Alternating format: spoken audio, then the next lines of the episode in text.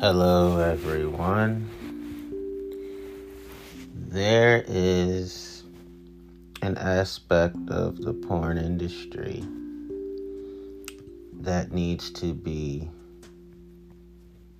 spoken about. Now, it's so easy to overly focus on the camera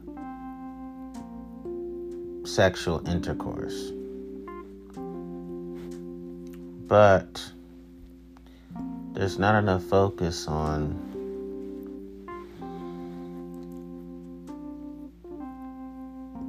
the workers who are on set but they're not having the camera sexual intercourse. So, in other words,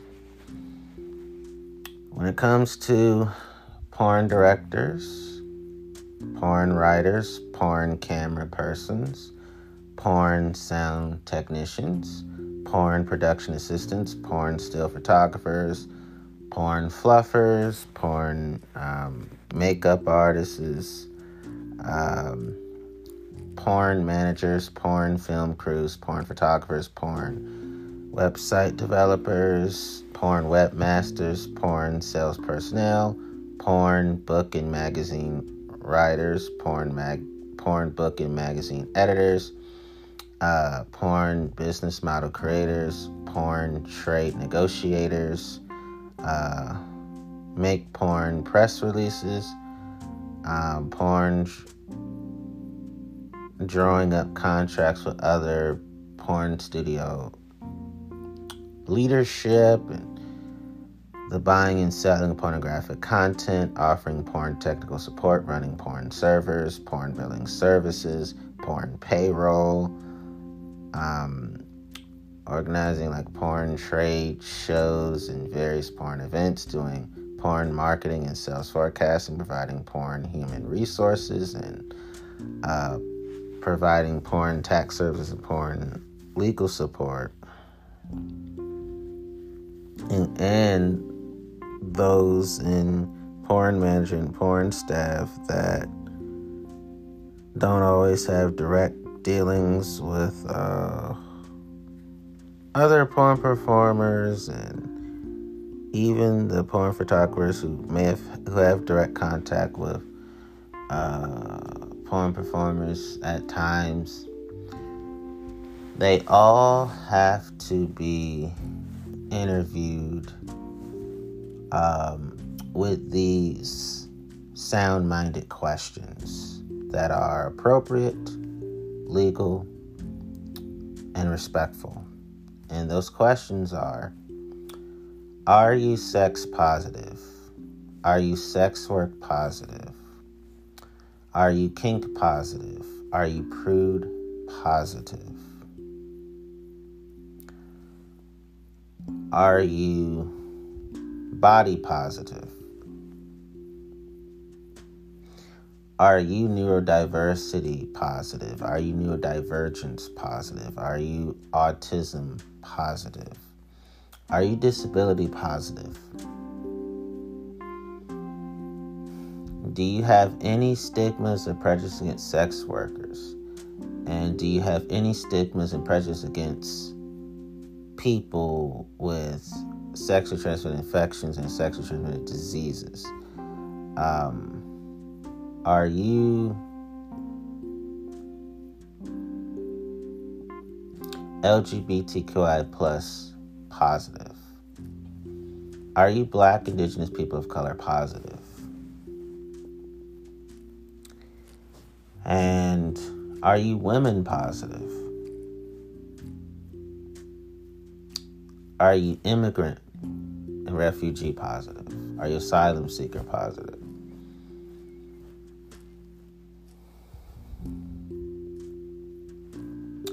Do you discriminate against height, weight, and physical appearance? Do you discriminate against hair and hair colors and hair textures? Are you introversion positive? Are you extroversion positive? Are you ambiversion positive? Are you omniversion positive? Are you okay with people being shy and quiet? Um,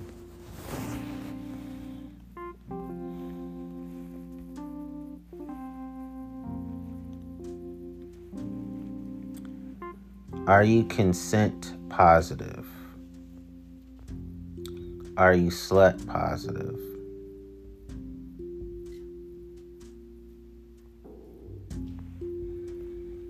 Are you human rights positive? Are you equal rights positive? Are you civil rights positive? Are you political rights positive? Are you economic, social, and cultural rights positive?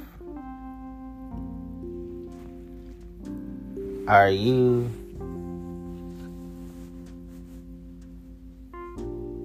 a person that is comfortable with the secular movement? Are you secular positive?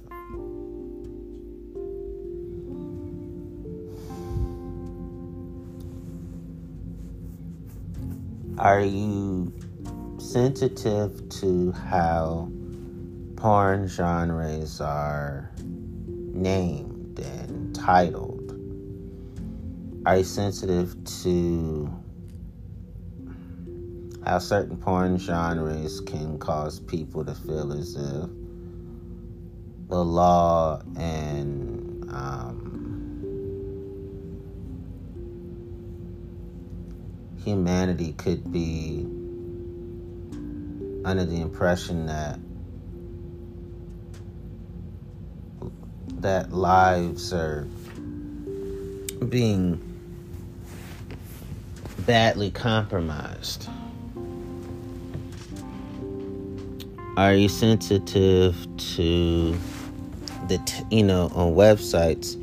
Are you sensitive to porn tags and porn categories and how porn is produced and um, porn video titles and porn CD titles and how sex tapes are marketed, distributed, you know, including porn tapes, how porn is written, um, how porn is screen, you know, screenwriting porn, how people are featured. Um, are you abuse survivor positive? And how does rape culture make you feel?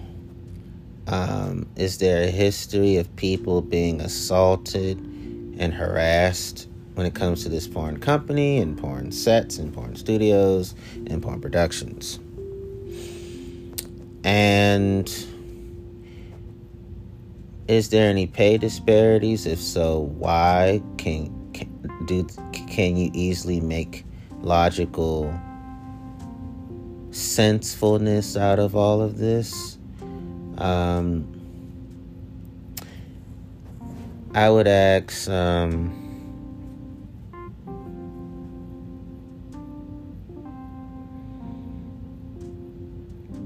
when it comes to the diverse body types of human beings, humans who are skinnier or smaller. Is there any discrimination between them and those who are bigger in height and bigger in weight? Um, I would also ask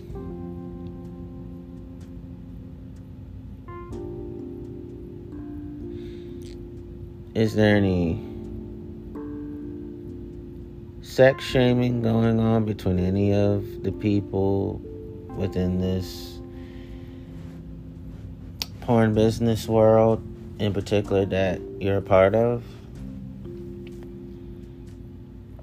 I'll also ask, um, what is your reputation among lawyers and legal teams what are the terms and conditions and obligations all about and why? Um, has anyone ever signed a bad contract? And how come there's one time payments but not royalties? And how can we get royalties to be a part of this entity? And I'll also ask, um, do you have any intimacy coordinators, intimacy choreographers? Do you have any sex trauma therapists? Do you have any sex therapists, sexologists, sex coaches, uh, sexual surrogates? Um, any sex experts, any sex work therapists? Um, to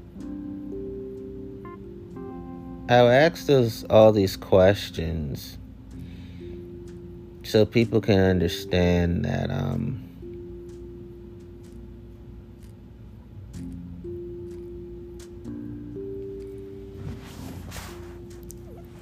that before you get into any business, you have to make sure that you're not being a part of anything that can be wrong. Like,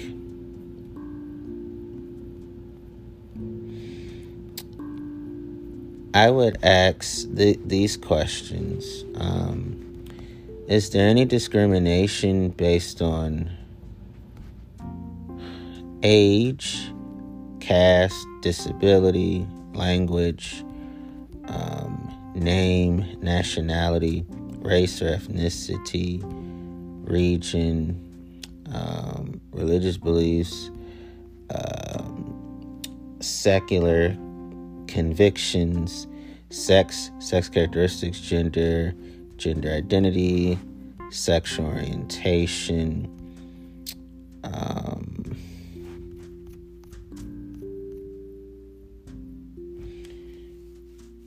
and even genderlessness or just being non-binary those are the questions i would ask. Because whatever porn company you work for just like any other company that is outside the sex industry those are um, those are sensible questions. I know not all the questions i would ask. It depends on the certain companies of course. But when it comes to sex working type companies these questions are appropriate. Um, you can ask this uh, general discrimination questions when it comes to all companies, of course. But since but since porn features sex, it's like, well, those questions would be appropriate. And the reason I wanted to talk uh, about that is because um, people often don't think about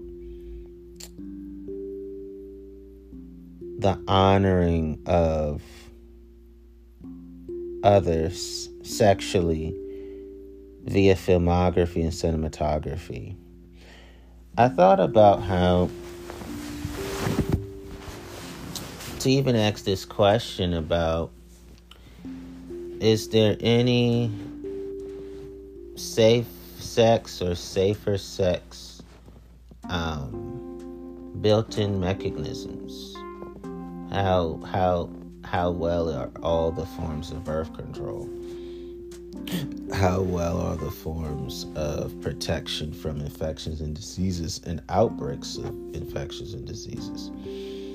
I would say, what is the vetting process about? And how are people screened? If so, how are they screened? Are they screened properly? And how and, and is the vetting process um,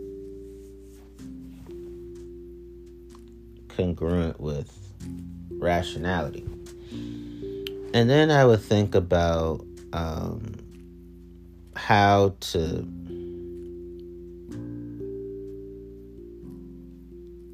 make sure that if there's a predominantly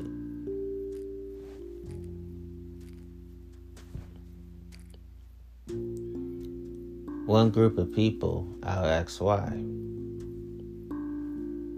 Then I would ask Is there any way to let the viewers and consumers and buyers and renters and sellers know that everything that is said, done, thought, and felt in the porn movie is properly communicated. Like, is there any way to let them know, okay, this was agreed on, this was not agreed on, and how to do that without violating sexual privacy and sexual confidentiality? Because even in porn, even a lot of people go, wow, they really, really share. Um, not everything about the porn film is publicly communicated. For example, um, I would ask about how do you safeguard the confidentiality and privacy of medical information and medical conditions. See, some porn stars have them, they just never tell you about them because in the movie you're not thinking about it. But certain sex acts and sex positions and sexual behaviors, some are done and some are not done because of a person's medical conditions and um, medical information. So, some sex acts and positions and behaviors are done more than others, some aren't done at all and there's always the duration of time when it comes to acts, positions, and behavior sexually, because everyone's sexual personality is different.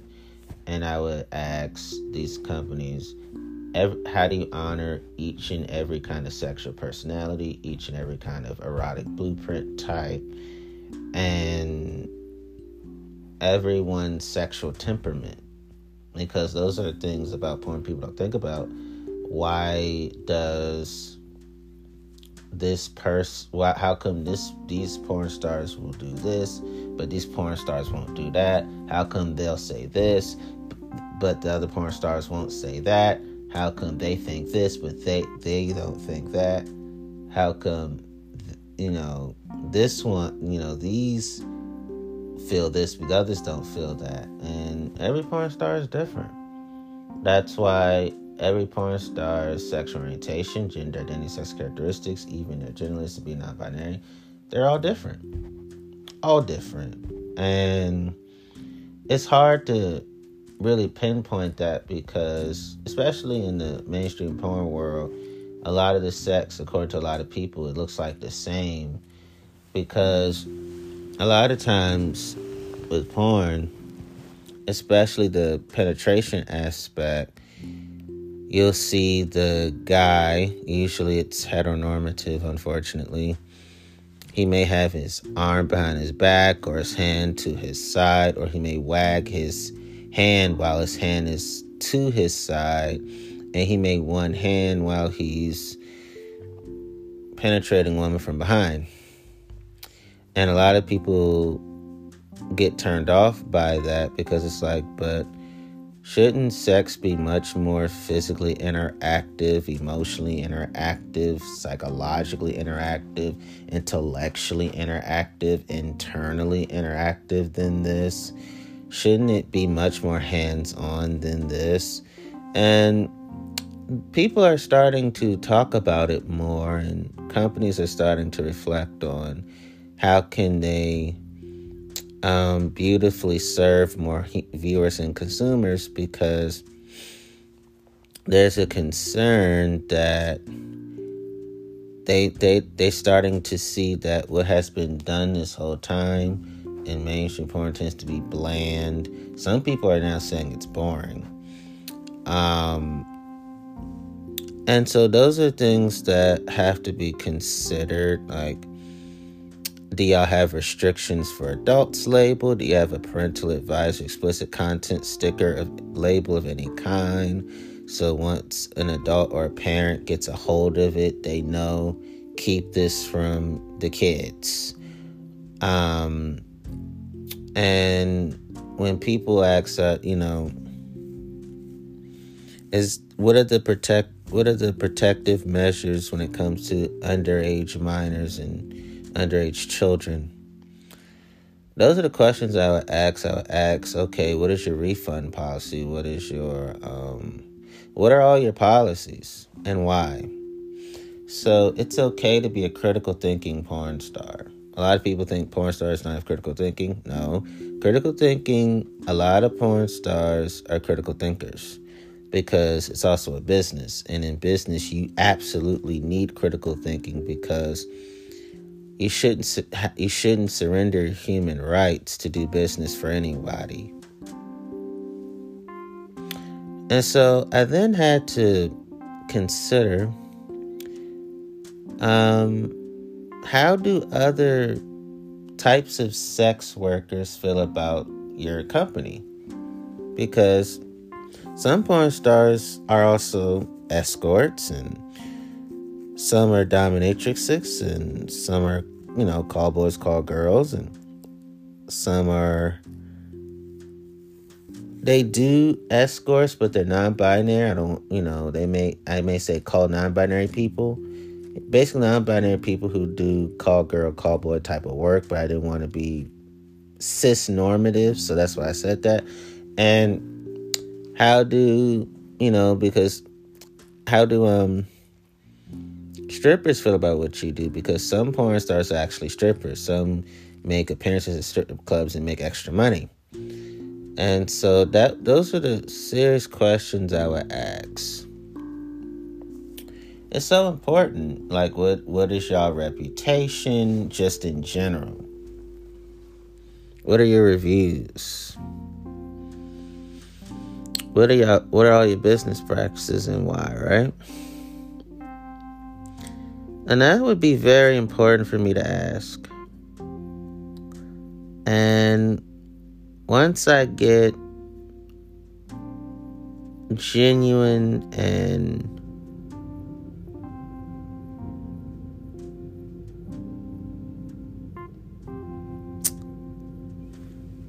and human rights honoring questions, I would gladly work for those companies.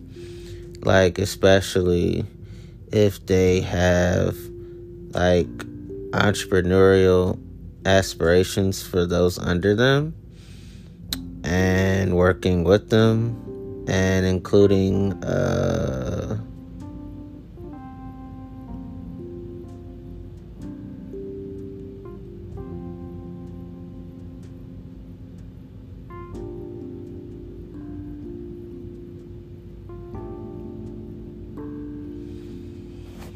including people who are um,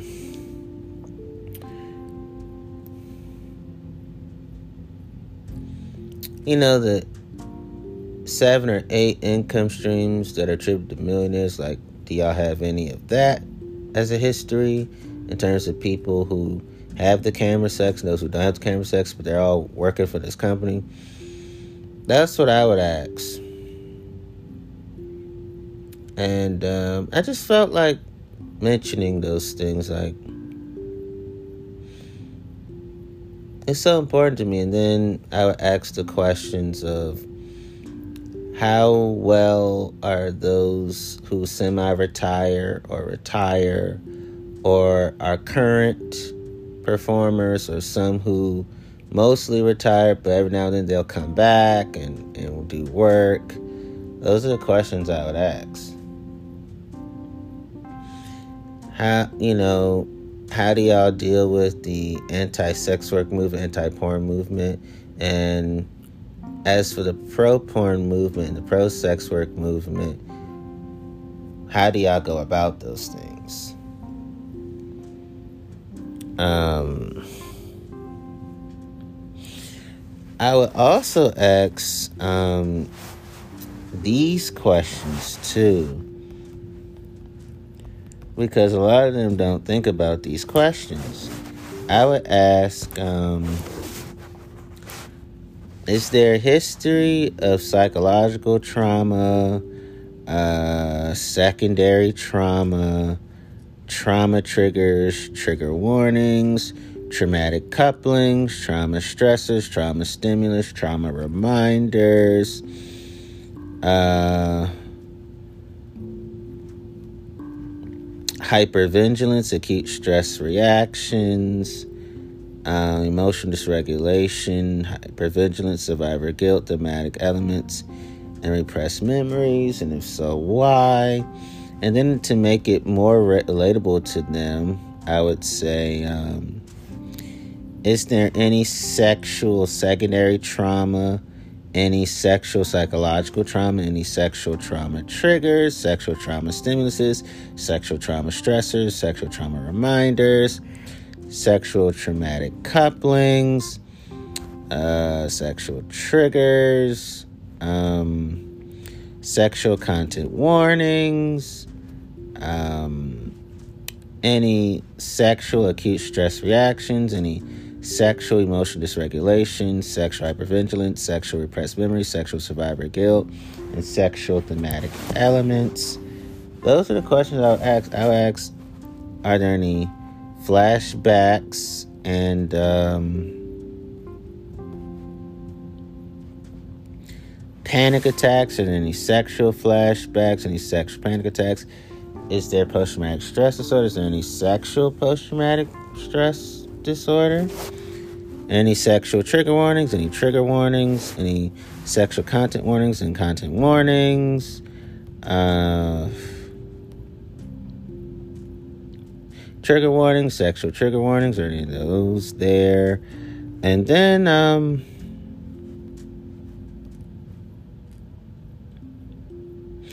any sexual content ratings and, and content ratings in general. So, the, uh, you know,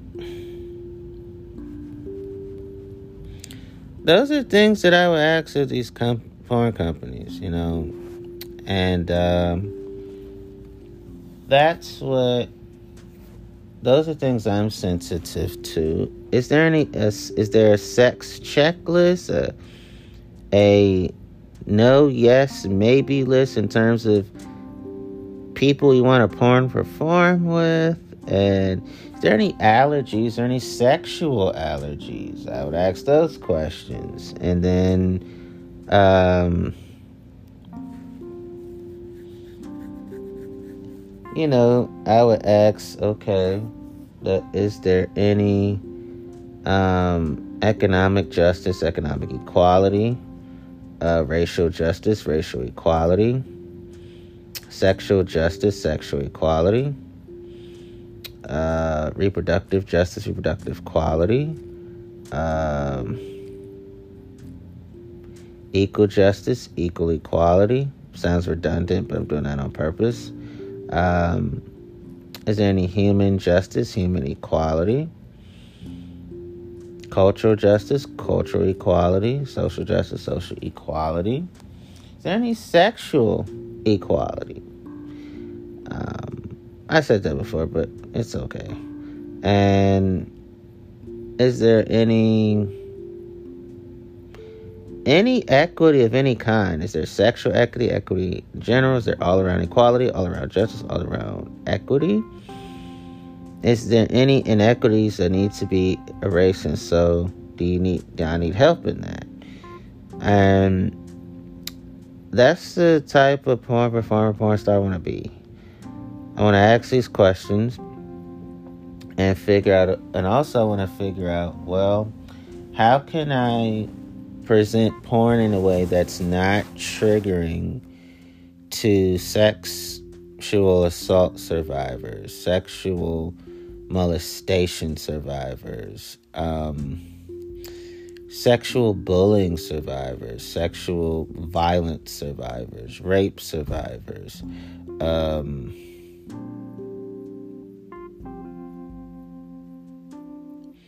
sexual trauma survivors, sexual victimization survivors, um, uh, gang rape survivors, serial rape survivors, um, and to the survivors who were believed, not believed, um, sex crime survivors sexual intimate partner violence survivors, sexual domestic violence survivors. I would think of that because that's really important to me. And, and I would think about how to present porn in a way that's non triggering for sexual harassment survivors, too. Those who've been sex shamed, you know, how do we present sex to them?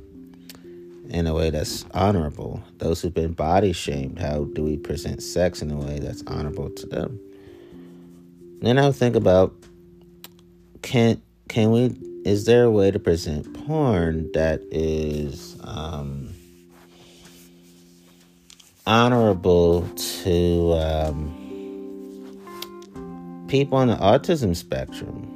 How can we make autism friendly porn, neurodiversity friendly porn, neurodivergence friendly porn? Uh, porn that is friendly to those who are labeled blind, labeled deaf, labeled mute, labeled invalid, labeled handicapped by society. Uh, disability rights honoring porn, autism rights honoring porn. How can we make these things happen? And then I would say, how can we make porn that's honorable? Of how can we make honorable black porn and honorable indigenous porn, honorable people of color porn? How can we present porn in a way that's honorable to ableism survivors? And how can we make porn that's honorable to survivors of racism, survivors of colorism as well?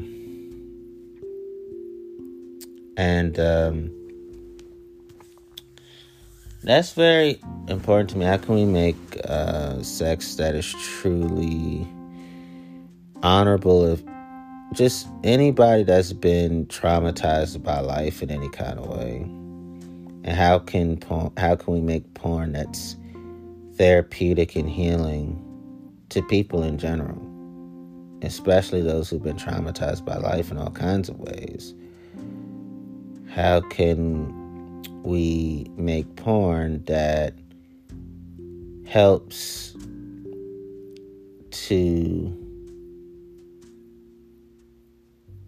influence recovery from sexual hurts, recovery from sexual hangups, and recovery from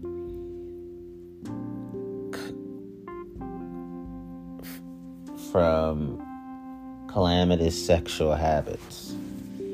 That's stuff I consider. Now, now actually comes when it comes to porn.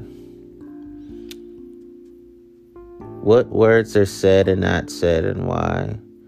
How are things said and not said, and why? Tone of voice. What in what entails that, and why? Um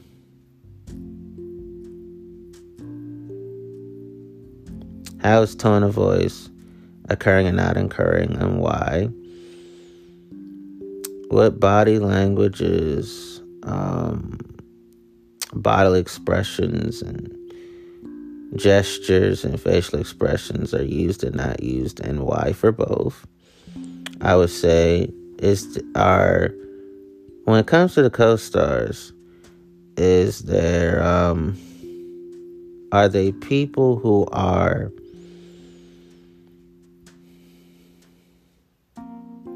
Are there hospitable lovers, neighborly lovers, generous lovers, kind lovers, sensitive lovers, sensitive, you know, lovers free of desensitization, compassionate lovers, sacrificial lovers,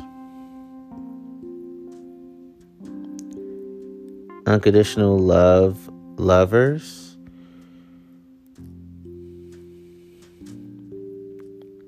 Are there any benevolent lovers? How do we weed out the malevolent lovers? Does your company have a history of sexual narcissism and narcissism in general? Sexual sociopathy, sociopathy in general? Uh, sexual psychopathy, psychopathy in general, sexual psychopathy and psychopathy in general. Um,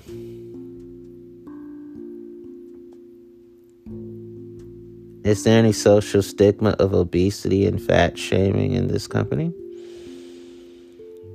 And then I would ask, um, is there any sexual personality disorders and personality disorders in general attached to this company? And if so, why? Why not? You know? And all these questions I would ask why or why not. The ones of Actions episode. That's what that would that would really be in my heart and um, that would really be in my mind to ask these questions because I do care.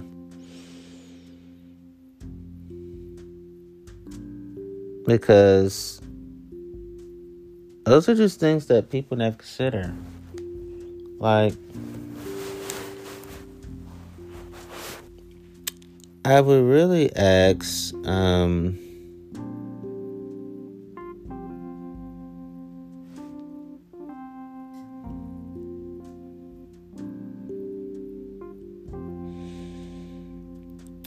Lastly, I would just ask um,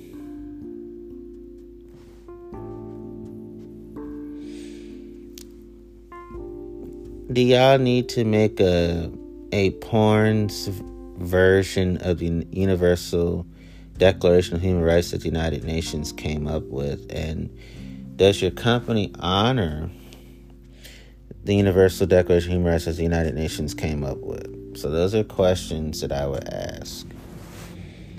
And um, I now want to uh, talk about aspects of my uh, sexual past. Um, how was I able to get free sex from sex workers as a part of my college years? Well, I um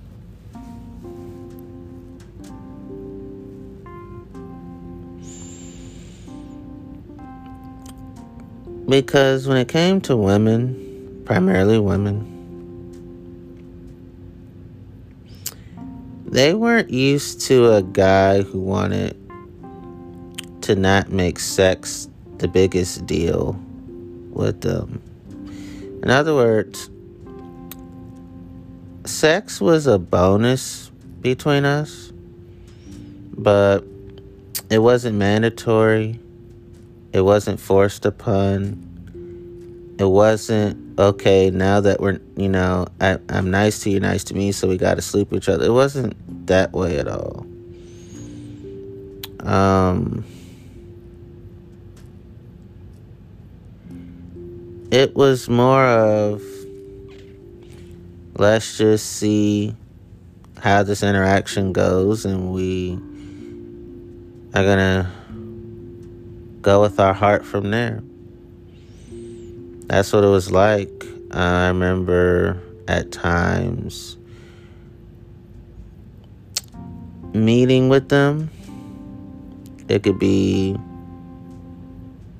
out in public, going for a walk, even walking in the park, chilling at the park. It could be eating together at a restaurant or just at their homes. It could be at the homes and events that they're that the people in their lives are going. And these people tended to be decent people. Um, and we would just have life discussions you know. They liked the idea that I, I was doing my best to go above and beyond to properly stimulate my their minds to the best of their ability.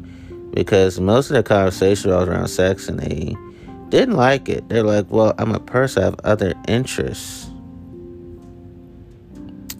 And that was one of the reasons why they're like, well, when we take Antonio out to, you know, the homes of people I'm cool with, out to eat or out to movie, it didn't matter. Or just anywhere, they would pay and they're like, well, one, we know that you're in school, and plus, I don't want you to have to have to worry about anything financially. We got you. Um, that's what happened, and um, even the madams um, treated me the same way. I would say I had the most sex with the madams. The most free sex with the madams I had. And they took me out the most to just social events, people in their lives, their homes, out to eat, movies, all that stuff. And the madams like that I just like the sex workers um, who are who would be called prostitutes of the archaic term we don't we shouldn't be saying that anymore regarding them because sex workers made it clear sex workers is the way to address them and that sh- should be honored but like the sex workers under the madams the madams like that I did that most, you know, that our conversations didn't revolve around sex. It was talking about other interests. It could be what's your favorite color and why? What does it mean to you? Or, you know, what are your thoughts on this subject or that subject? It could be controversial, it could be pretty light. And they liked it because I treated the workers the same way. And it was there's no word to describe what it was like to to completely describe what it was like to um, know that some of the madams quit being madams, some of the sex workers left sex work because they just wanted to um,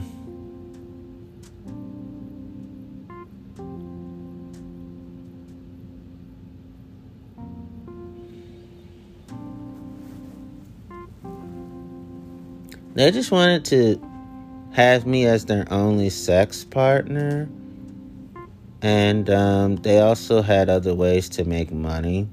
They wanted to do business outside of sex too, because they're like, well, I'm not using my other gifts, and I can always have sex, but I, and I can always make money, but I found the man of my dreams, referring to me and um, they would have sex with me. Some were, some in their minds became addicted to me. Like they, um,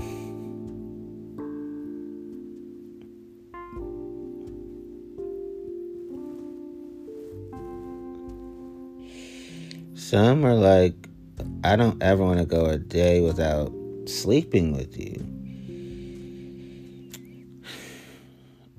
And some would say, I'll try my best to sleep every day. You know, life gets busy. So some were able to sleep with me every day, multiple times a day, they insisted. And I was so into them that I liked that, and that's what happened. And some would go every other day. And some, first, some would feel bad. I mean, feel sad and mad for not sleeping with me, but other, t- you know, eventually they're like, well, I I have a schedule. I got other jobs, so you know, they were like, "Well, I don't like the fact that I, I can't sleep multiple times a day and have sex, but I'm gonna still try to make it happen." And eventually, some would make it happen. Some would just have every other day.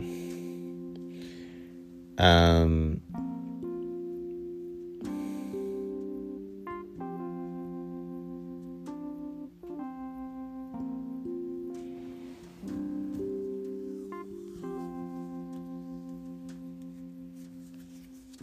And I just remember um, talking, you know, how some chose to stay in the world of prostitution and madams because they liked the money and the sex, but they their favorite sex partner was me. And the sex workers re- they all brag about me to each other. Anybody willing to listen? And the madams did the same thing. They would talk about, according to them, they would talk about my sexual skills and sexual prowess and um, my size and my bodily appearance and bodily shape and how they would openly admit and behind closed doors admit that they they were only digmatized by me as they said.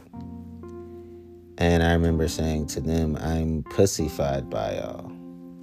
Pussyfied is the equivalent of being digmatized it's just like with women. But it was never derogatory between us. It was you know we loved each other's um, massive brain power. Um, we loved each other's views on subjects that didn't have anything to do with sex. You know, compassionate views, actually. And a lot of things in common, a lot of the same hobbies. And, you know, we just, and the, the, um, the gentleness we displayed to each other at the time. I'm just telling you all of our states of mind at the time, how we would have talked about those things back then. All these things, you know, back then. But that's exactly what occurred. And um, I really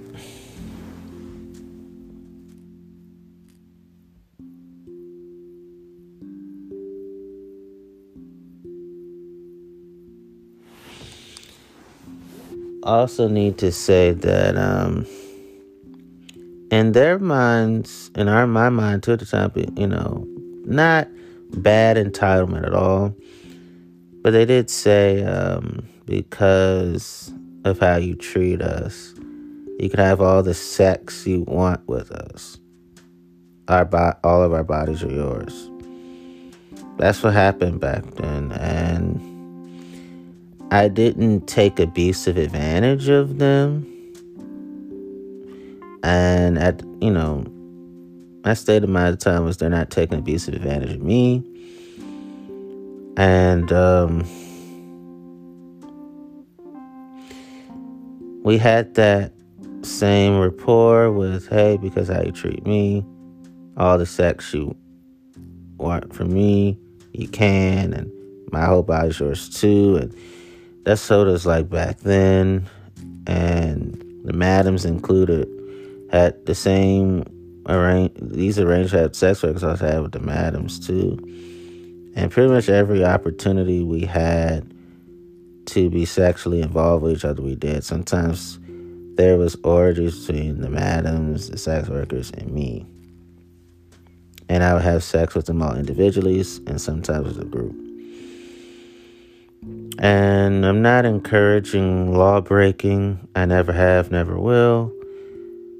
I'm just talking about what it was like for me to attempt to negotiate equality, negotiate consent, negotiate respect, negotiate trust, negotiate safety. I was doing these things without fully understanding what was happening, what was done, what was said, what was felt. And I could say the same for them too. So I'm just talking about what life was like for me sexually after the rapes. And how, even as a survivor that I was at the time, now I consider myself a thriver. But back then I would consider myself a survivor because of the, you know, being rape cultured. And yeah, oftentimes sex is it's a unfriendly roller coaster after you've been raped and not getting all the sexual help and help you need in general. So they would all pay for me while we would go out. They would drive me. And usually sex happened at their homes. Sometimes, every now and then, they want to get frisky, go to hotel or motel, or at the home of their loved ones and just their friends. And their loved ones and friends knew about these things and were cool with what was happening, so they let it happen. And um, I remember going to resorts with them from time to time and room services and, you know, it could be sex in the pool, sex in the saunas or sex in the showers, sometimes sex in the gym.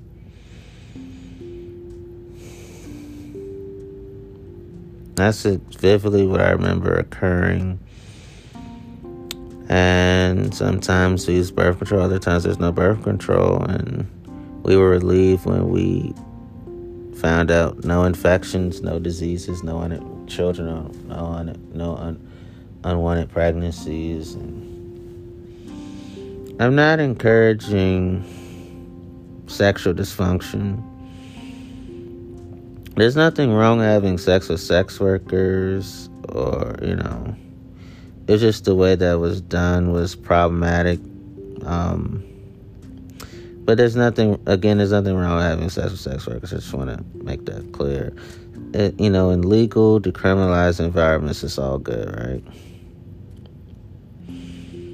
And there's nothing wrong with, you know, vacationing with sex workers, vacation with other people's spouses or life partners.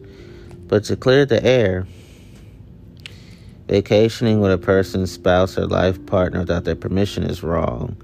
But if you do it with their permission, that's fine because in non monogamous relationships, for some people, vacationing with a person's spouse or life partner is right because everybody's cool with it, everybody's in on it. But in a monogamous relationship to vacation with somebody's spouse or life partner without their permission, he's sneaking around, that's wrong. So I had to learn who to vacation, who not to vacation with which sex workers to sleep with and which not to have to sleep with. You know, because I believe in honoring sex in the law, sex and uh, monogamous relationships, sex and monogamous relationships. I've learned to honor them all. Um, and I um,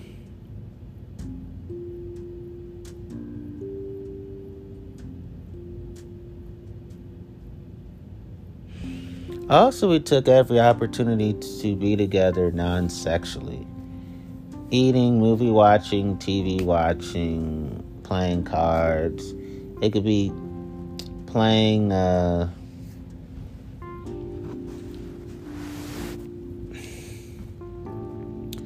you know, playing video games, playing card games, and yeah, we played sex games. Every sex game you think of, we created it and we did it. Um,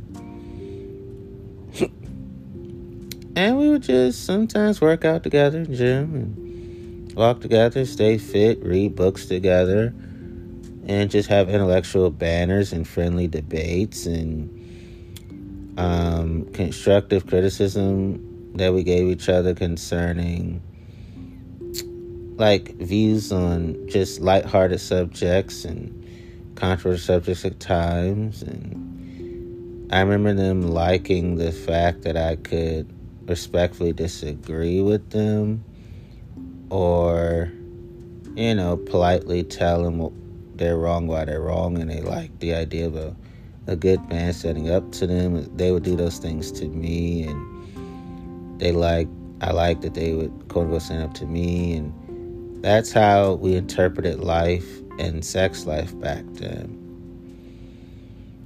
Hopefully, they've matured. I know I have. I've matured sexually, non sexually. I hope that's H one of the truths of their lives too.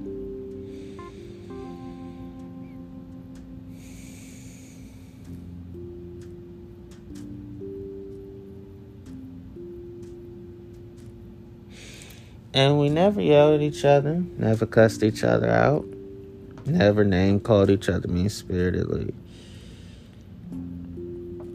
Um, we never had to apologize or make amends for big things. We never did big things to each other. But for what um, I do remember little things. It could be accidentally bumping into each other, accidentally stepping each other's foot. We would make amends and apologize. Stuff, little stuff. It was we made it easy to apologize, but we never make, gave each other big stuff to apologize for.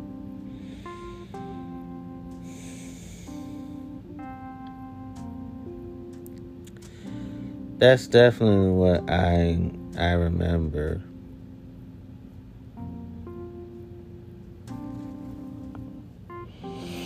And I do remember with yes, with the male sex workers, we did have a do as you please with with my body attitude, because my body, your body, your body, my body. We had that with each other, and we never um, did so abusively. That's how I felt at the time.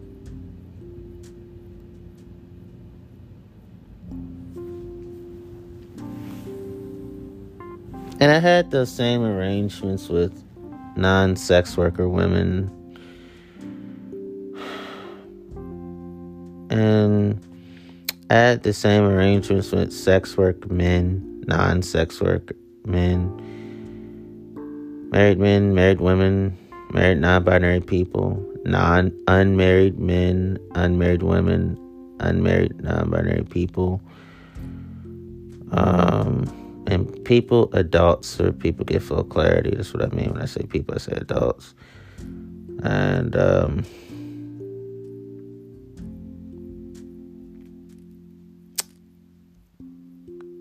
just never any reality TV show behavior, never any tabloid talk show behavior when it came to any of these people, even when it came to me. So, I really um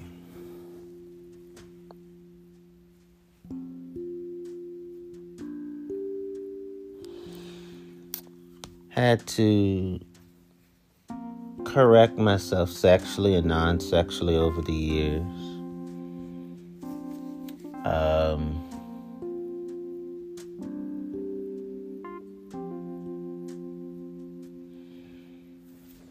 I've learned how to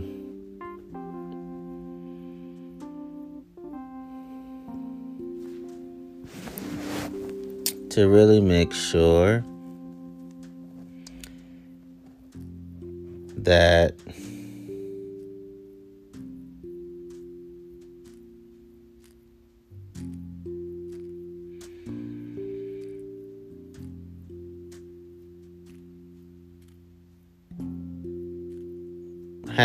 make each other sexually think, sexually feel, sexually do, sexually say. Are all about full humaneness and not being inhuman and not being of any inhumanity to how do we sexually influence each other?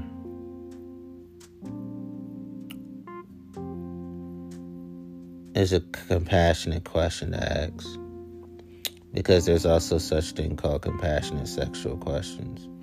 So i've learned to make compassionate sexual questions compassionate sexual demands compassionate sexual commands, compassionate sexual suggestions, compassionate sexual speech, um, compassionate sexual actions, compassionate sexual deeds, compassionate sexual behavior.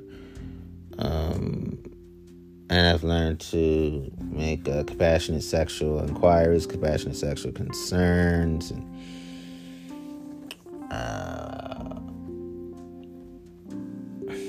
compassionate sexual boundaries, compassionate sexual limits, compassionate sexual regulations. Um,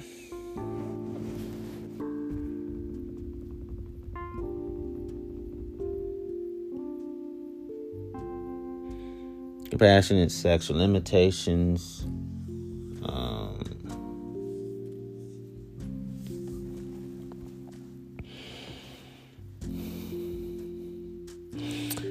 Sexual boundaries regarding devices and technology, and compassionate sexual information sharing boundaries. That too, that's a big one.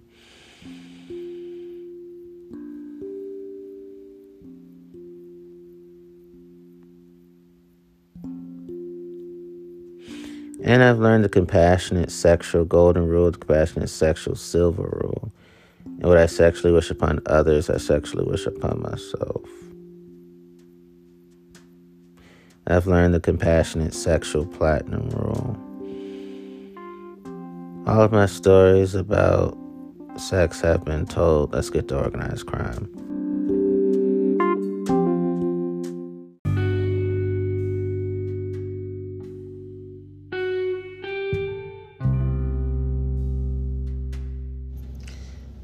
Before I get to organized crime, this remembrance popped into my psyche. Porn companies have to honor the Declaration of Sexual Rights and the Declaration of Sexual Pleasure, the right to non monogamy, and the right to monogamy. Excuse me, that with those things being said, now let's get to the organized crime part. I remember the bodyguards, the killers, they loved gun smoke and gunpowder.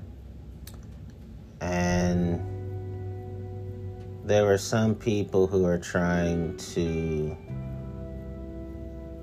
get me to be legally punished because organized crime has naysayers, detractors, and haters and enemies.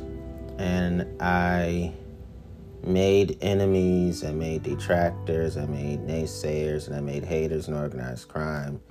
Not purposefully, but there were some criminals who thought, okay, Antonio's too high and mighty, Antonio too flashy, Antonio's too protected, and you know, Antonio's too cocky, even though none of those things were ever true about me. I was never bullying just to bully. I was never tough just to be tough. I was never pure evil. So the reason why they said that is because they were disliked by everybody. And organized crime figures, the ones in leadership and the ones not in leadership, they they all had favorable views of me. So the killers, the bodyguards, you know, 50 of them were women and 50 of them were men. These killers tried to be um, witnesses. Um, so they were they ended up becoming they they're on then you know they wanted to be um, the type that would testify to me in court so they were making themselves um, upcoming witnesses and the killers found them and killed them. I saw it. I was with them. And in the organized crime world, I've seen FBI informants get murdered, CIA informants get murdered, and and um, cop informants get get murdered. The you know those who are informing for the cops that got murdered. And I've seen them all get murdered, usually by the bodyguards, the killers, and just killers that weren't a part of my bodyguard. Thingamajig, what have you. And the number is too high to say because I lost count in terms of murders regarding what all these killers were doing. And um, I've seen parole officers get murdered by these killers. I've seen CIA agents, FBI agents, um, police agents get murdered by these killers. I've seen police get murdered by these killers. And I've seen informants, agents of law enforcement of the state and federal law enforcement and intelligence agency informants kill certain people lawfully and in self-defense they had to beat up certain people lawfully because it was self-defense it was again they didn't have a choice. The only way to protect themselves was striking back. And um, i've seen state law enforcement and federal law enforcement lock people up and arrest people prosecute people indict people arraign people. Um, I saw um, law enforcement agents and police officers and pro officers get beat up and robbed by criminals. I saw informants get beat up and robbed and killed by criminals. And I saw law enforcement agents and law enforcement informants kill and beat up criminals who were put in situations where it was either do or die, but it's it was lawful and the agents and informants and the police officers did that. And I saw police officers get killed, beat up, and robbed by uh, criminals, and police officers killing and beating up um, criminal police officers killing, beating up criminals too again, self defense, do or die. That's the only way out. That's what I saw. I remember in that type of world,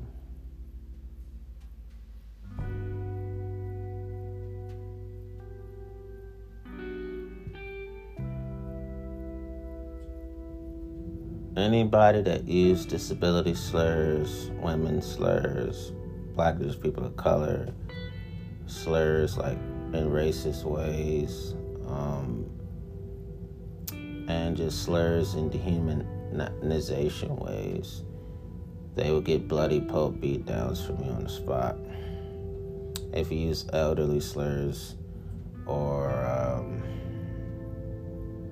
slurs against children and slurs against the poor and the homeless again, you will get beat up by me to the point of bloody pulps on the spot. And if you use slurs against um, the mentally ill, bloody pulp beat downs me on the spot, say for the third and last time in this episode. So that's what occurred. And um, I just um, I've seen, you know, I've seen police officers, parole officers, law enforcement agents, and law enforcement officials and intelligence agency agents um, have sex with criminals and c- commit crimes with criminals and cover up crimes with criminals.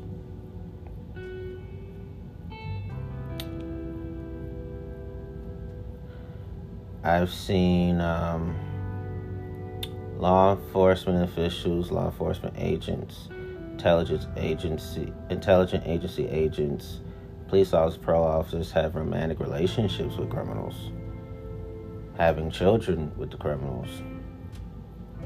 Being married to the criminals, having unmarried life partnerships with criminals, shacking up with criminals, living together in a committed marital relationship with criminals, and having monogamous relationships with criminals, having non monogamous relationships with criminals, um, raising a family, owning a pet,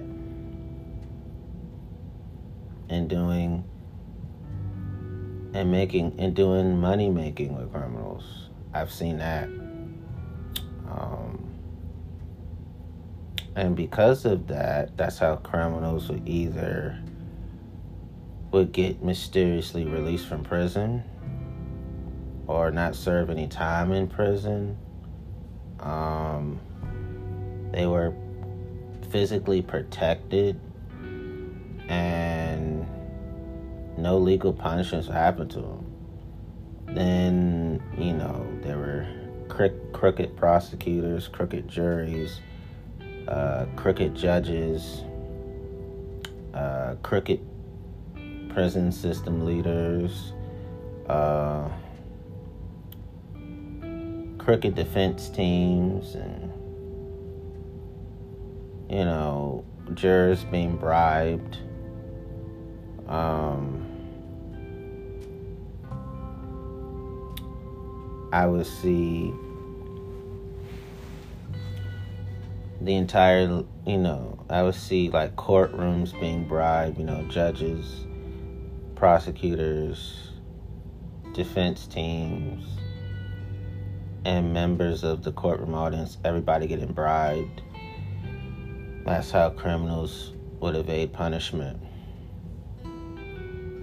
And you will have law, some people in law enforcement with the criminals working together to um,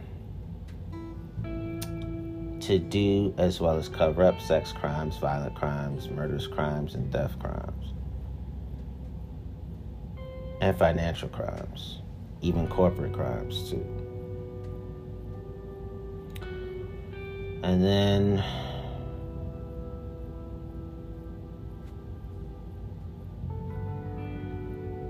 law enforcement and the criminals were both brought down because they ended up serving time in jail. Some were killed, some were robbed, some were beaten, some were sent to psychiatric institutions, some were in solitary confinement, some killed themselves. All these things I witnessed. Because um, I saw the separation of families. And all these things happen because of greed, gluttony, and envy, and jealousy.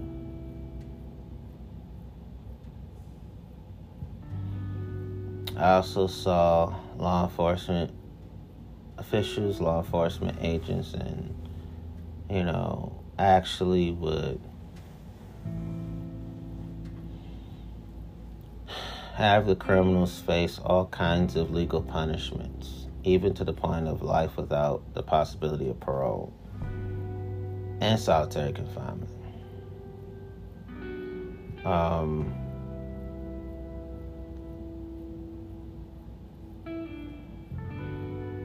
I remember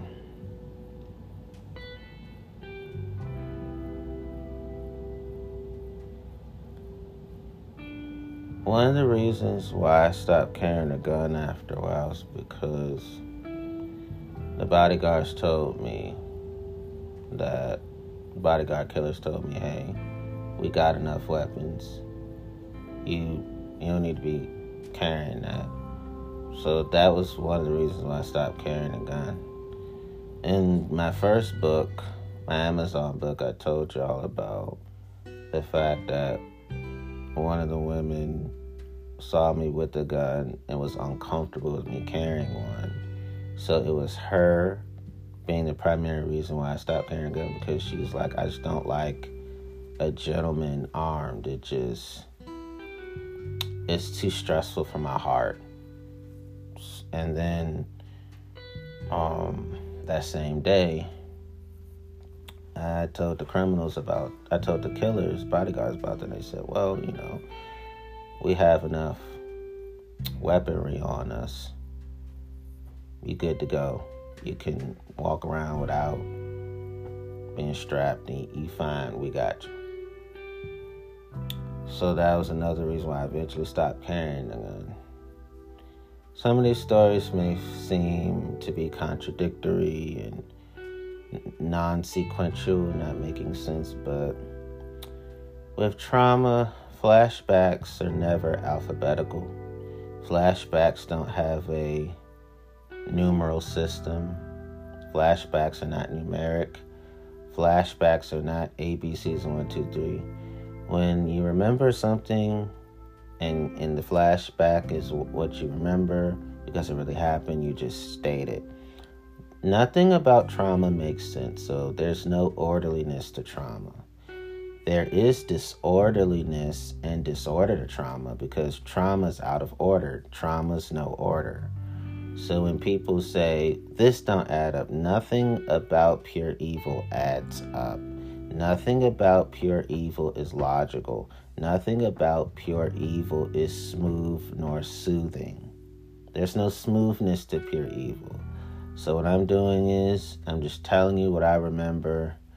It may come off fuzzy at some points, but that's how it is with trauma and trauma recollection. I'm not reliving the trauma, I'm recanting the trauma. There's a distinction. And telling these stories are not easy for me to do. But my goal is to get all the stories out so people can understand that there are solutions to every organized crime story I've ever told y'all in my book and on the podcast. I didn't feel like writing about it again in another book, so I said, let me podcast all of this organized crime trauma out so you can hear it for yourself. And so when you read my other books, and I may not talk about it, well, I've said everything I need to say about it. I've said everything I want to say about it too. Um, so every episode, you will hear solutions to even stories that I talk about. You will think of like, wow, I just learned how to protect my kids, protect other people's kids, protect myself well, protect everybody else well, right? So that organized crime world like I said, that world has obliterated families, obliterated communities, obliterated thriving economies legally in black and brown communities. And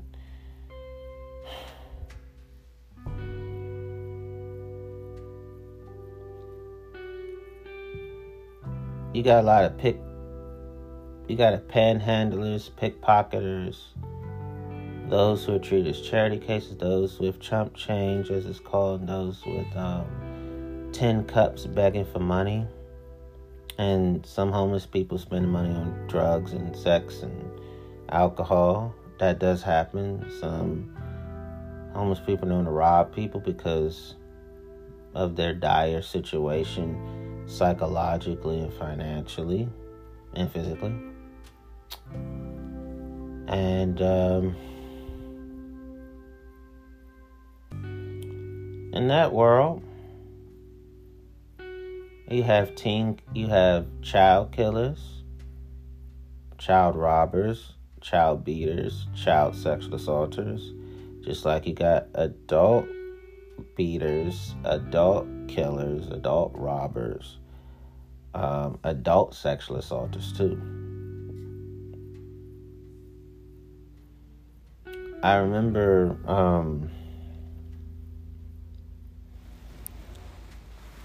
being in that type of world where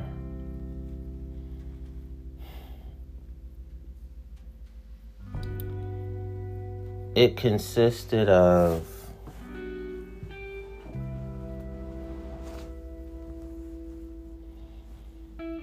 extraordinary compound traumas of all kinds,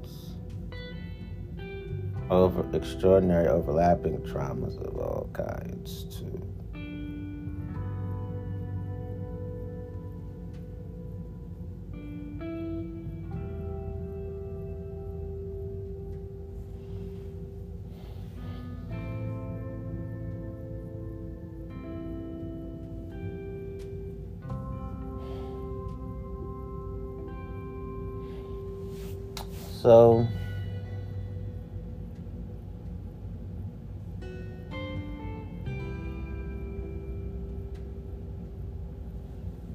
I'll say this last memory.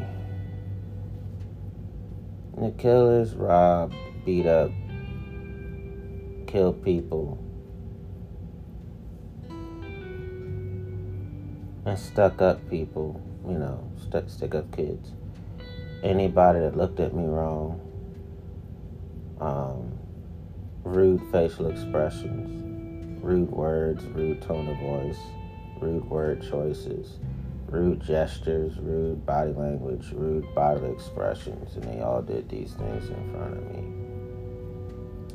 Everything about my life of organized crime has been officially told, so there's nothing for me to say because everything about my life in organized crime and all my organized crime experiences have all been officially fully reported. Now let's get to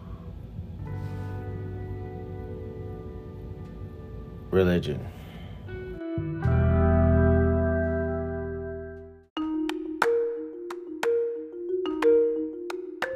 Action, in all actuality, there's more memories I just remembered. So I remember wearing bulletproof clothing, bulletproof vests, driving around in bulletproof vehicles, and the bodyguard killers themselves. They were driving bulletproof vehicles, wearing bulletproof vests, and wearing bulletproof clothing. And I remember there were brave witnesses who testified against criminals I saw. Some lived, um, some survived being shot and robbed. Other people, other witnesses were killed, beaten, and robbed. Um, and they would testify through anonymous reports. They would testify in court. They would testify in trials and court cases, civil cases, and criminal cases. Of any other memories I got of that world, I knew witnesses doing federal witness protection programs um, and just state witness protection programs because of the death threats and murder threats and violent threats and theft threats and financial threats that were attributed to um, the witnesses from the criminals against the witnesses. So that is exactly what occurred. Now I'm done talking about the organized crime stuff. Now I'm gonna finish with religion. I noticed that um,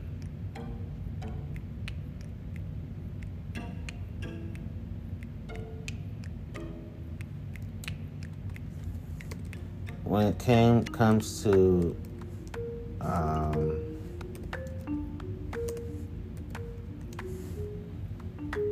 what I've read in the Bible, it has me thinking that when they talk about original sin,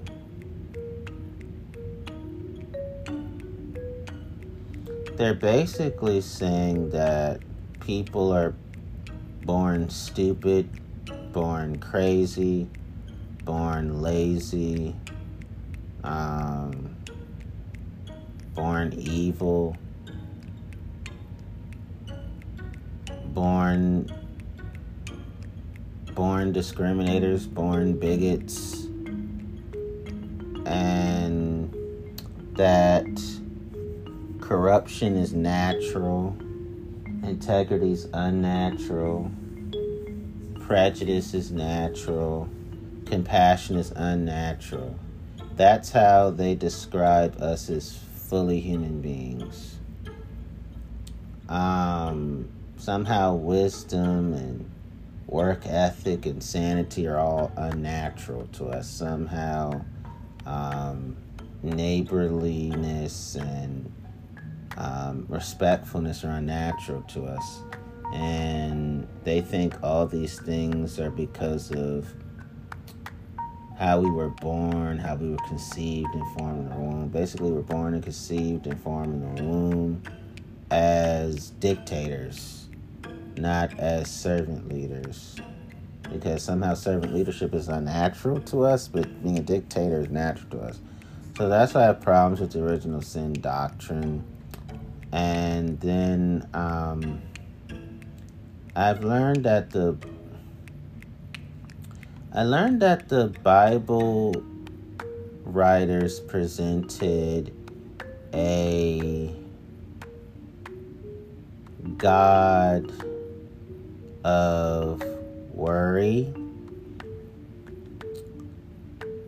suffering, chronic stress, psychological stress, spite or spitefulness, sorrow, shame, Sehnsucht, S E H N S E C H T, Schadenfreude, S C H A D E N F R E U D E, Saudade, S A U D A D E, melancholy or melancholy, sadness, resentment, remorse, rejection, regret, rage, vanity, insults, hubris, hybris, grandiosity, pride, self pity, pity, panic, outrage, neglect,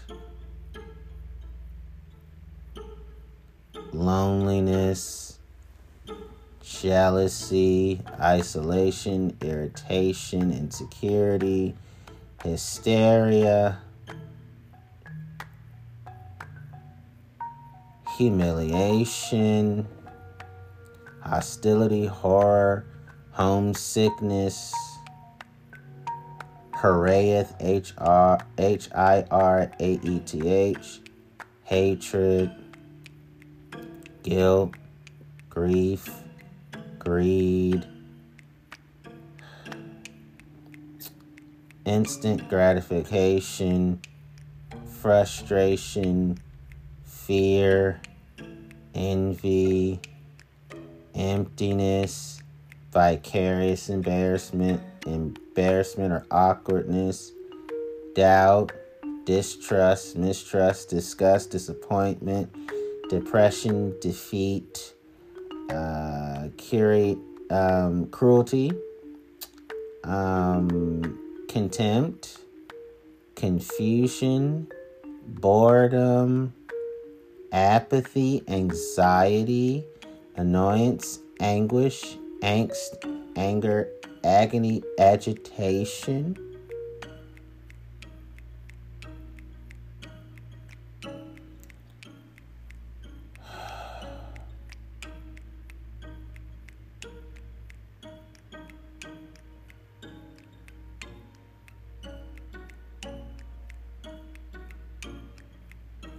And insecurity.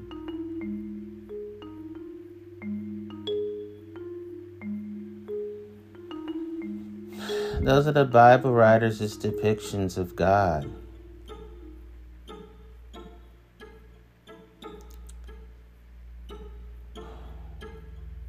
And that's why a lot of, and that's why the church lives lives of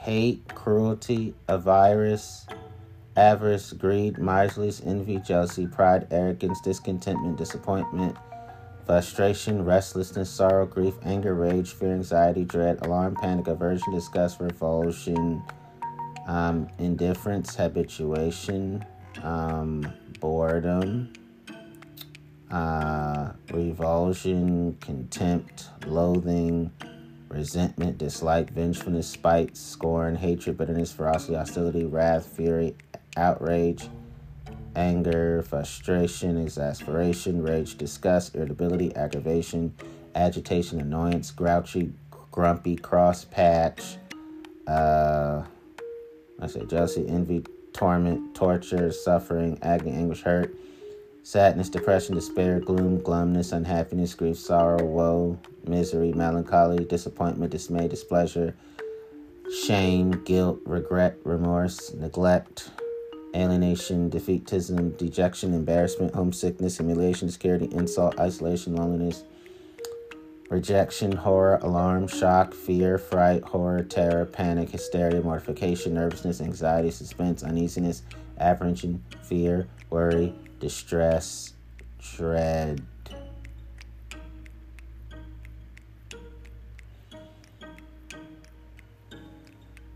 Aggressiveness, morbidness,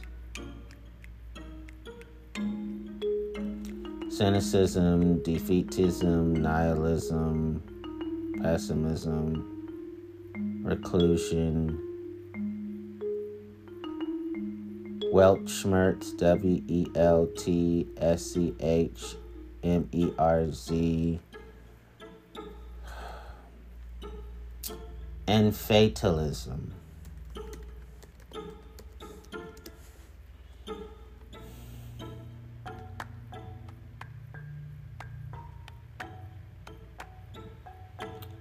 Those are um,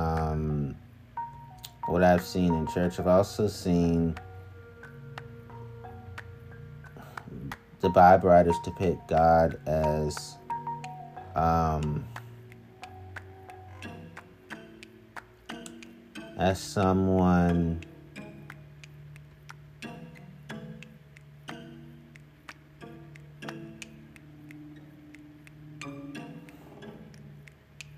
who is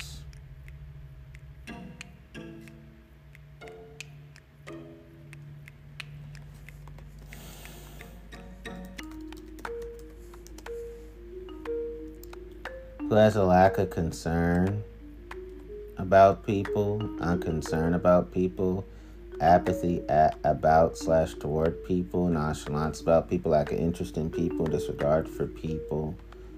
And that's why I see it, you know, the church is living lives of anxiety, embarrassment, fear, helplessness, powerlessness,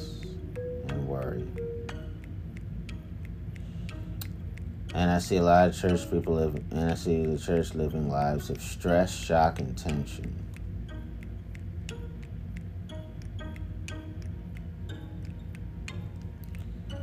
Um, I noticed that the church's beliefs are pride centered, greed centered, wrath centered, envy centered, lust centered, gluttony centered, sloth centered, vainglory centered, and vanity centered.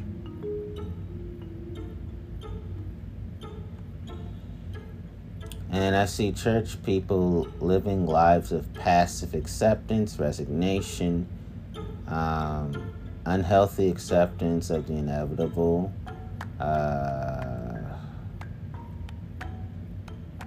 stoicism, negative thinking, gloominess, doom and gloom, gloom, predeterminism, predestinarianism, necessitarianism, um, fate and fatedness um,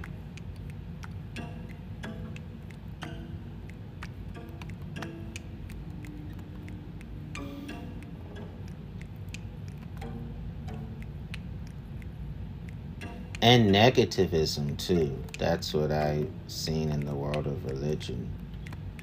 Um,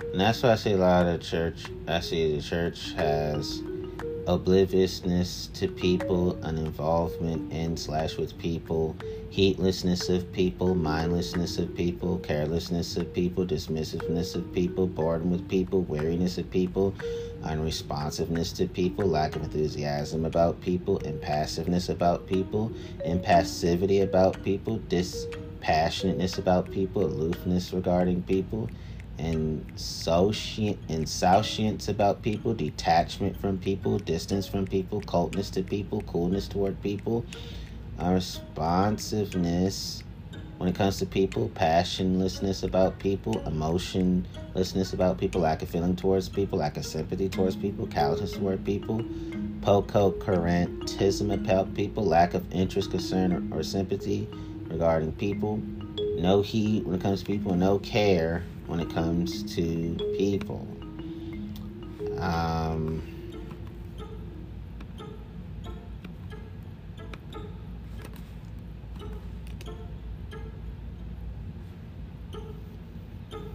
and again, the church lives life of necessitarianism. Also, because um,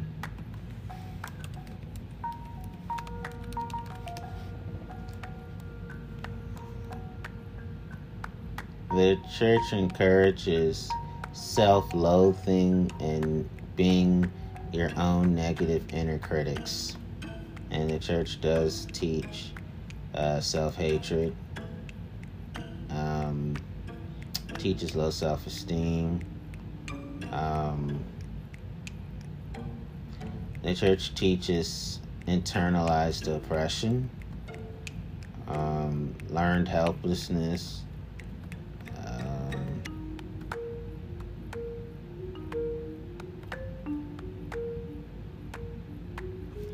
The church teaches what is called a mad amatonormativity, which is a set of societal assumptions that everyone prosper, prospers with an exclusive romantic relationship.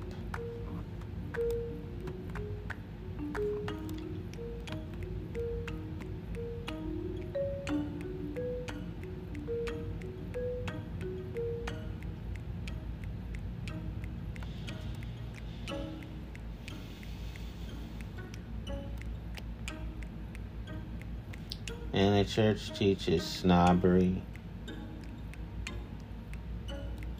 oppression, social exclusion.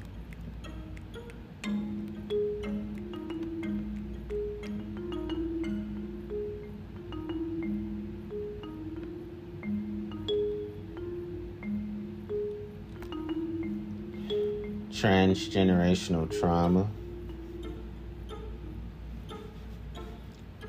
Cultural imperialism, cultural colon, colonialism,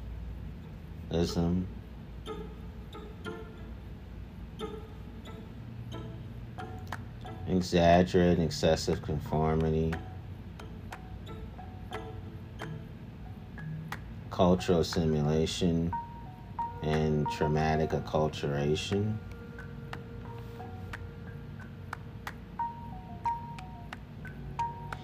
Internalized sexism, internalized racism, skin whitening, internalized heterosexism,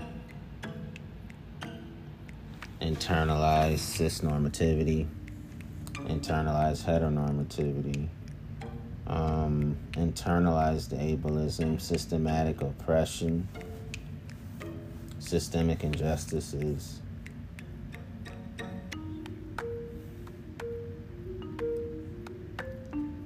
religious intolerance, secular intolerance. And the church rejects allophilia, which is having a positive attitude towards out group members, because the church loves in group members. And the church is about social privilege for people like themselves and not for people like themselves. Um,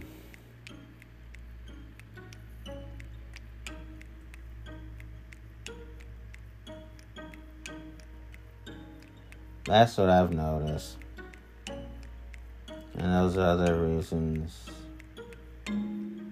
why I left religion, church.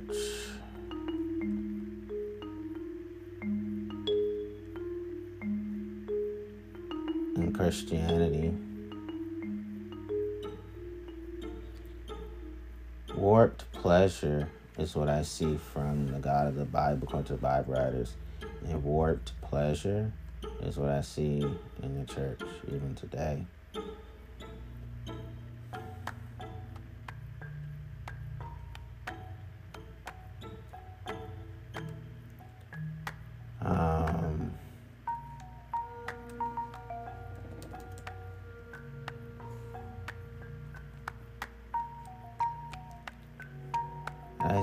That the church rejects prudence, justice, fortitude, hope, charity, faith, and temperance. The church rejects the seven heavenly virtues they claim to have, but they don't have any of those virtues. They don't have the four cardinal virtues of prudence, justice, temperance, and fortitude as they claim to have, and they don't have the three theological virtues of faith, hope, and charity that they claim to have. And um, the seven heavenly virtues are um, contrast to what's called the seven deadly sins. And to be the church lacks the fruits of the spirit so in the church there's no love no joy no peace no patience no kindness no goodness no faithfulness no gentleness no self-control um, no modesty no continency no mildness no benignity no long longanimity, no chastity, no charity.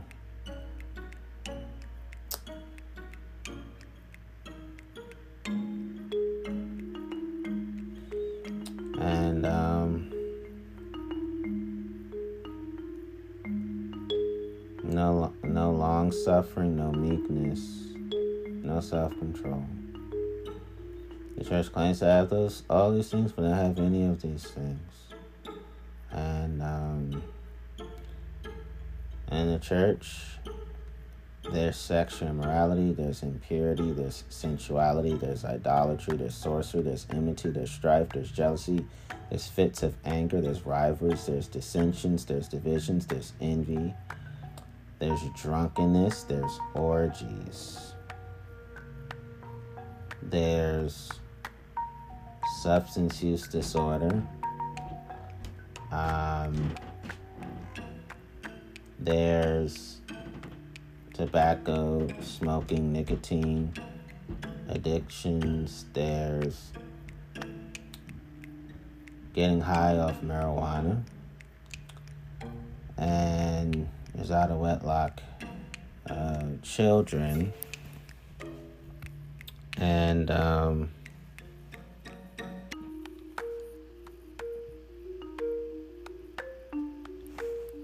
I will also say that um,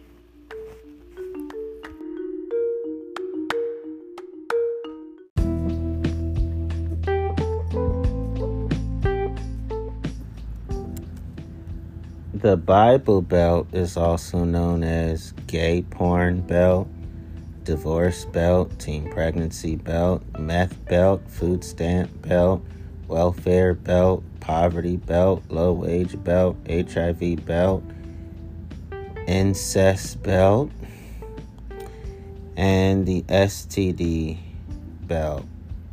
And remember, the Bible Belt is also known as Trump Country.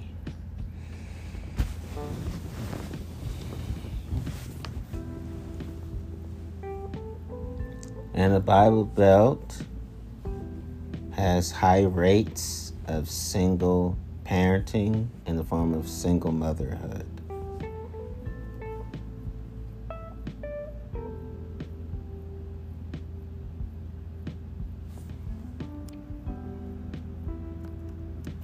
And so,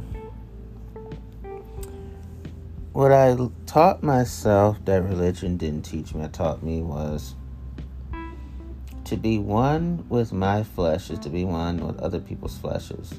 To be one with my inner life is to be one with other people's inner lives. And all this applies to sex and sexuality and sexual intercourse as well.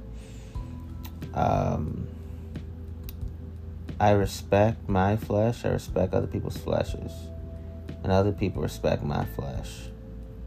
Um, I'm one with other people's inner lives, and they're one with my inner lives. Um, they're one with my flesh, and they're one with my inner life too. And I don't try to fight my human nature. What I do is well manage my human nature. You can't defeat your human nature, try to combat human nature, because human nature is going to conquer you each and every time. So your flesh is not trifling, your flesh is not appalling. Your flesh is gorgeous and outstanding. And I feel the same ways about my own flesh. And I want you to feel that way about my flesh too. So,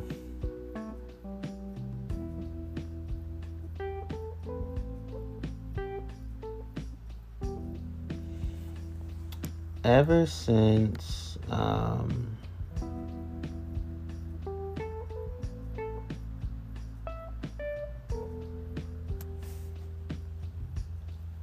ever since I um, left religion, I no longer live a life of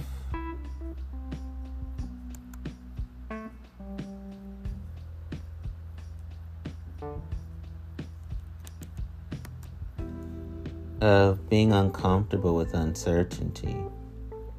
I enjoy the expectancy of uncertainty now. And um,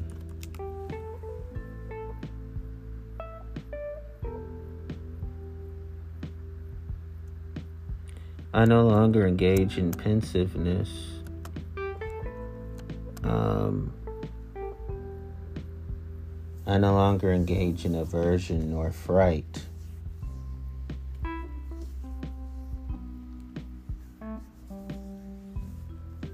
Unbelief doesn't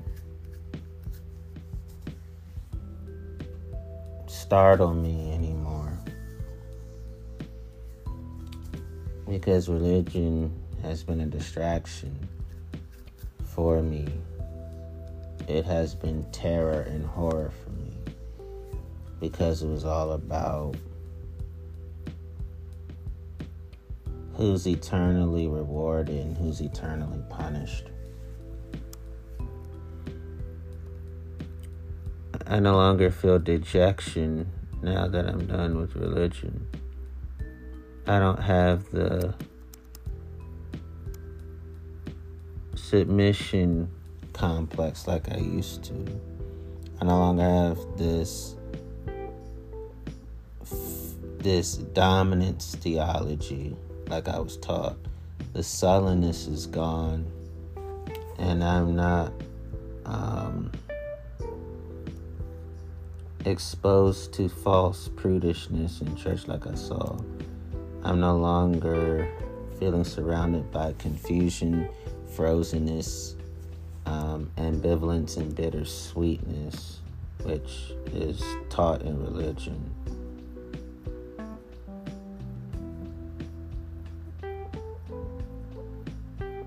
And to be honest, leaving religion meant leaving bafflement, befuddlement, bewilderment behind.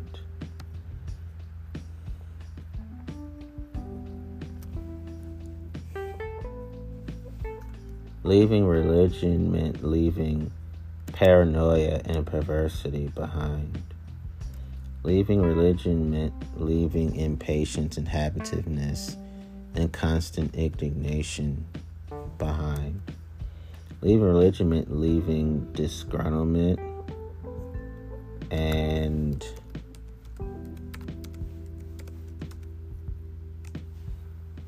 control freaking behind.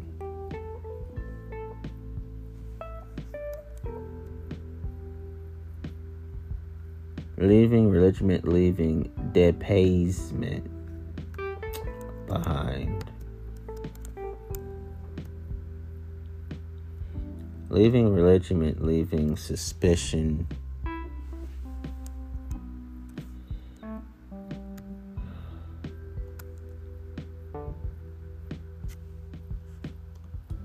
Anxiety, reluctance,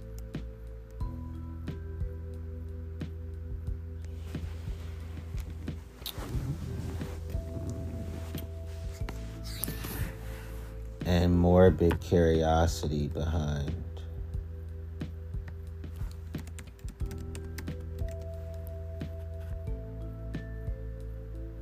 Leaving religion meant leaving ruin and lust, rivalry, and smugness behind.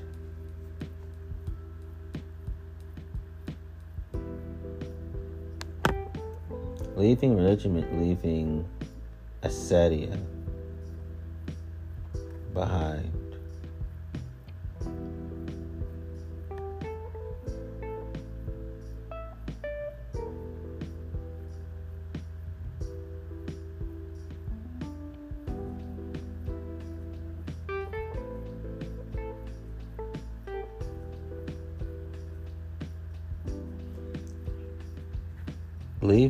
Religion means that I am no longer fearfully surprised, angrily surprised, sadly disgusted, fearfully disgusted, angrily disgusted, disgustingly surprised, sadly angry, fearfully angry, sadly fearful, appalled, awed, and hatred. I left it all behind. I'm no longer, you know, badly disgusted or badly surprised or even just fearful and sad like I used to. Don't get me wrong. I feel each and all every I feel each and all human emotions. It's just that those constant feelings are gone because I ditched that world, even though it ditched me first. Mm.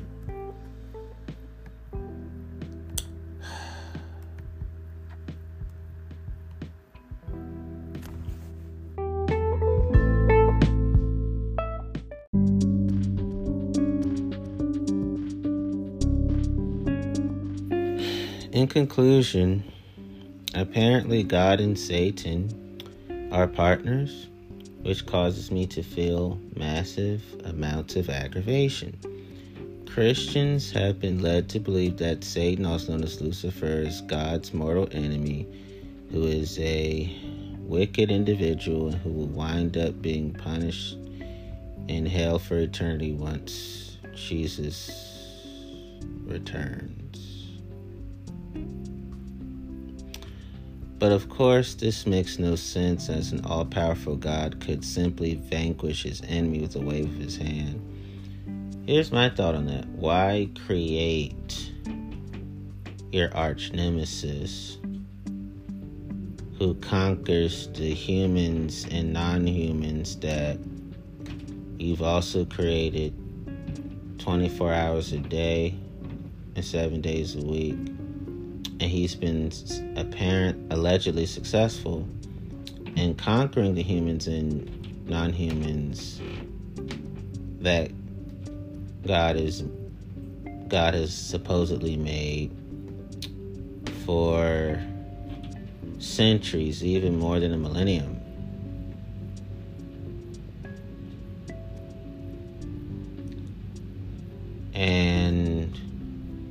Creating your enemy means that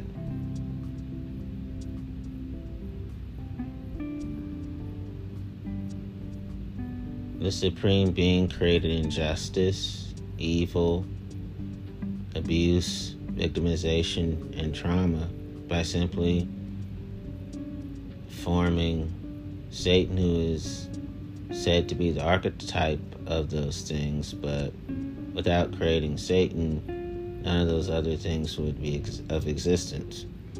And it says, No, Satan is a necessary element of God's plan. Why have codependency on vileness? Mm. He is needed to tempt people so they can be tested for their suitability as future residents of heaven. So you can't already know who's suitable or unsuitable? And why create people unsuitable in the first place? His demons are needed to further this cause. So, the biblical God conflates nonsense with sense. Mm. Finally, Lucifer is needed to oversee and minister the eternal torture that awaits all non believers. So I'm enabling and coddling the very enemy that I invented. Whew! After all, if God did the torturing, it would ruin his image. So Satan is really not a bad spirit. He's simply doing his job as God's indispensable partner in crime.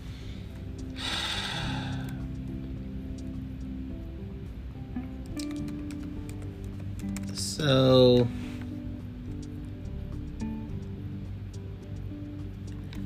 So God and Satan join forces in intellectual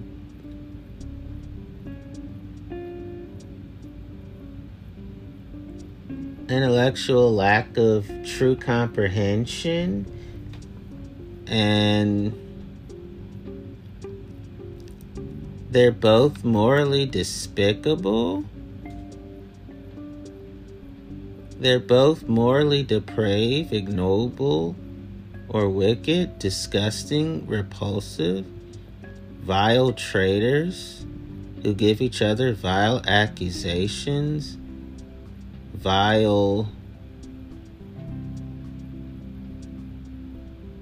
degradations of each other, and they're both of intellectual dishonesty, emotional dishonesty, and spiritual dishonesty, physical dishonesty,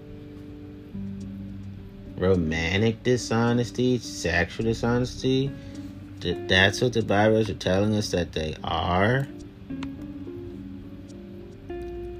So, God and Satan, according to the Bible,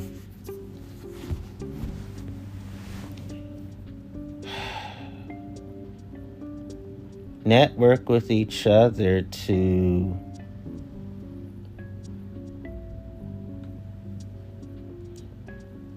conduct the businesses of badness, atrocities, hideousness, atrociousness, fiendishness, immorality, monstrosities, decadence, cursedness heinousness, depravity, baseness, depravedness, degeneracy, infamy, execrableness, pervertedness, accursedness, diabolicalness, notoriety, enormity, and evilness and corruption.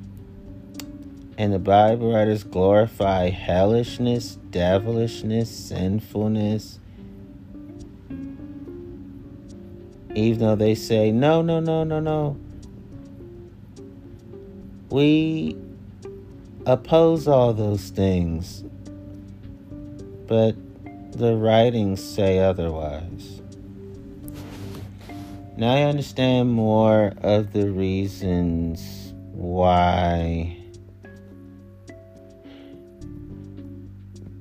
I am of irreligion or non religion.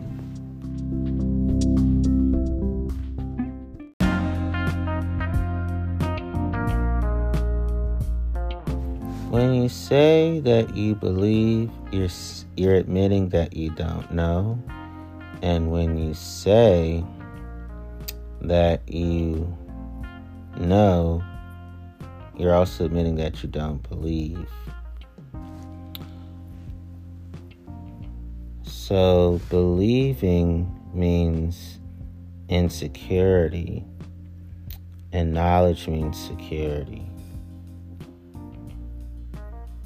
I don't have to hope in facts because I'm aware of facts.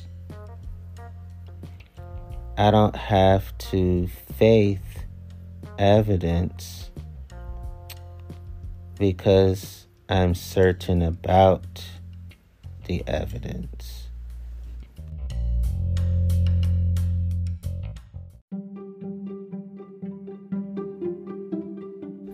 As a knower, I have facts, reality, actuality, certainty, factuality, certitude, truth, naked truths, and verity.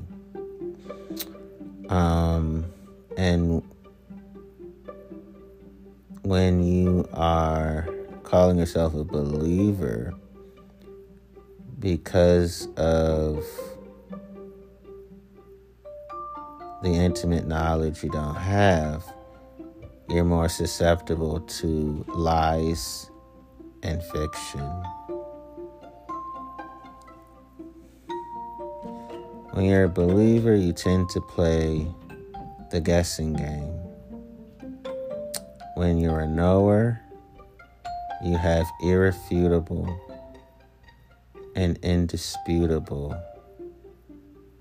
evidence of universal acceptance.